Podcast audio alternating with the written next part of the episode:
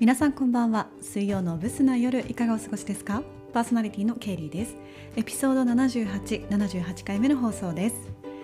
えー、前回の放送はですねもう本当に情緒不安定なの？っていうくらい、えー、泣きながらの放送となってしまったんですけれどもうん、生理前だったのかな？うん。まあ本当に生理前だったけど、えー、安心してください。今は泣いてませんので。はい。最近好きなんですよ。なんか話題になってからねちょっと安村の面白さ気づきました私。うん。あまあまあ置いといてあの共感してるかくれる方もねあのいっぱいいました。私も人の運動会を見て泣きますとか、まあ、自分も運動会体育祭とかが好きだったので、まあ、今でもね見るとこう熱くなるよっていう風なコメントをいただきました。まあ私もね本当に久々にねこういいものを見たというか ななんでしょう。こうもうほら会社ではさおじさんばっかりだしもう本当にもう生きてんだか死んでんだかどうなんだかみたいな曖昧な雰囲気がすごく漂ってるのでどんなところにいるんだよって思うかもしれないんですけどね、うん、なんでもう週末くらいはもう若者たちからねエネルギーをいただきたいなっていうところです、うん、もう素晴らしかった。本当にねあの雨に見舞われなくてよかったなって思います、うん。まあ、ちょっと隣が中学校ということもあるので若いエネルギーをね少しずつもらおうと、うん、思ってますよ。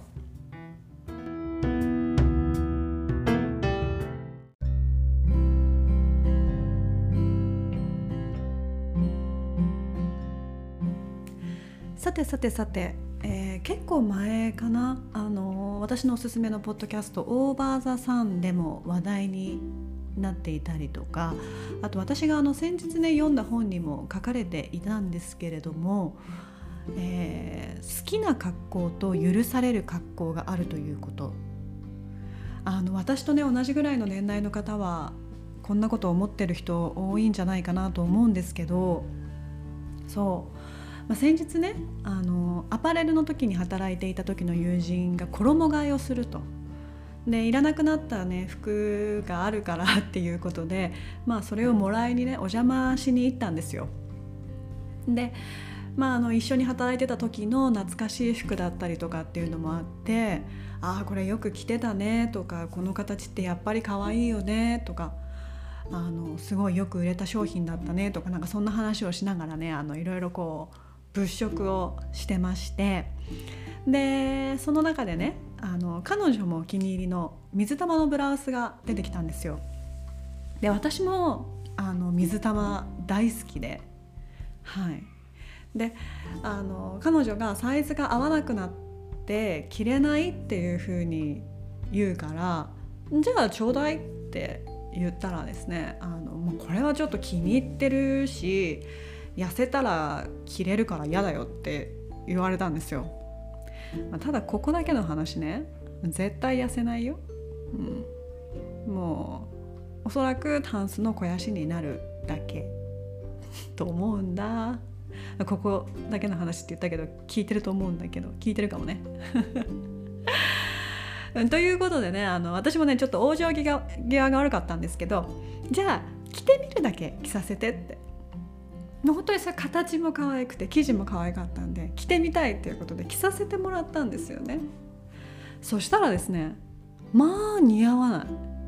想像と違かったの。そんなの期待してなかった。で私もほらその当時はよく水玉も着てたし実際に。そこまでこの自分のテイストとかけ離れているものではなかったんですけどただねまあ年齢と当たり前なんですけど顔もね老けましたんで自分ではさそんなに変わってないつもりではいるんだけどやっぱり変わってるんだね。あれ？って。でそこでねあの友人の人友人がね一言「レトロおばさんだね」ってもうステラおばさんみたいなトーンで言われて。でもねほんとその言葉まさしくって思いましたよ。うん、なんかこう昭和のレトロな感じが忘れられないおばさん、うん、ちょっとこう痛い感じなのかな。でやっぱりね私も思い出してみると結構まだねそういった服が残ってるなって、まあ、それこそ私もタンスの肥やしになってるんですけどなそうあのレースだったりとかあとエンブロイダリーのブラウスだったりとかね。もう当時は気に入ってたしまあ似合っていたんでねよく着てたんですけどもう好きな格好だけど許されない今はねうん本当にこうちょっと若作りしちゃってるのかなって思われたりとか本当レトロおばさんになってしまうんですよね。ほんうんもういろいろねこう選別が必要なお年頃になったなってていうのを感じました。多分結構いらっしゃるでしょう。なんかね私前の同僚の人ともねあのそういう話をしたんですよ。服じゃなかったかもしれないんだけどあでも服もかな。なんかこうピーターパン症候群とかって教えてもらったんだけどねその時は。こうなかなかこう昔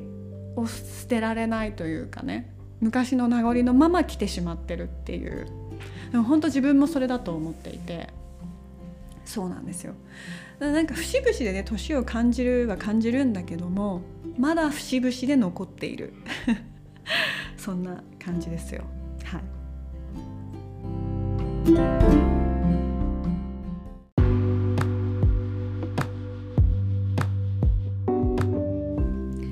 えー、雨続きのね日々からスタートした6月なんですけれども梅雨ってまだ入ってないのかな？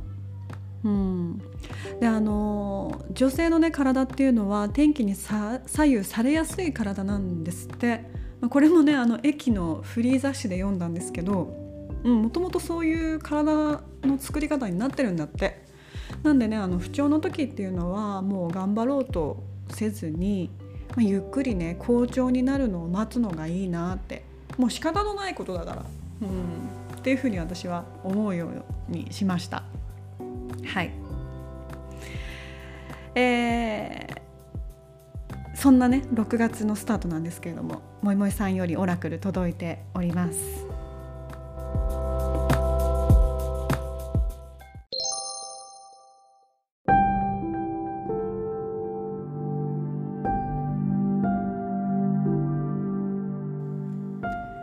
6月チョプウッド日常体験に基づく謙虚さ。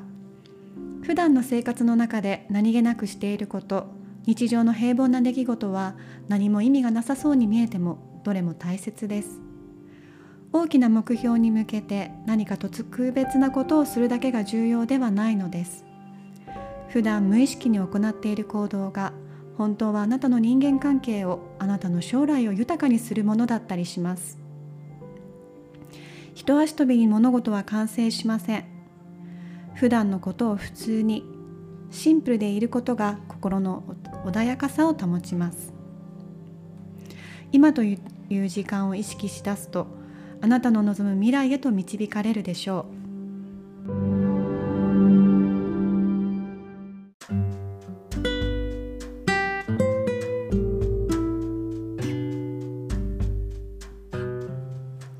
えー引っ越しをしてですねすごく家にいることが好きになりました。うん、あのまあ、前の家がね本当に古いボロボロだったので結構レベルがアップしましてその家に比べたらね以前に比べたら。なんでねあの本当に居心地のいい家が見つかったなって思ってるんですけど、まあ、朝起きてねこう掃除をしたりだったりとかあと今3階なので、まあ、目線にある電信柱に止まっている鳥が鳴いてるのをぼーっと見たりとかあと窓から月が見えるななんて思いながらゴロゴロしたりとか食べ物を食べたいものを作ってビールを飲んだりもうね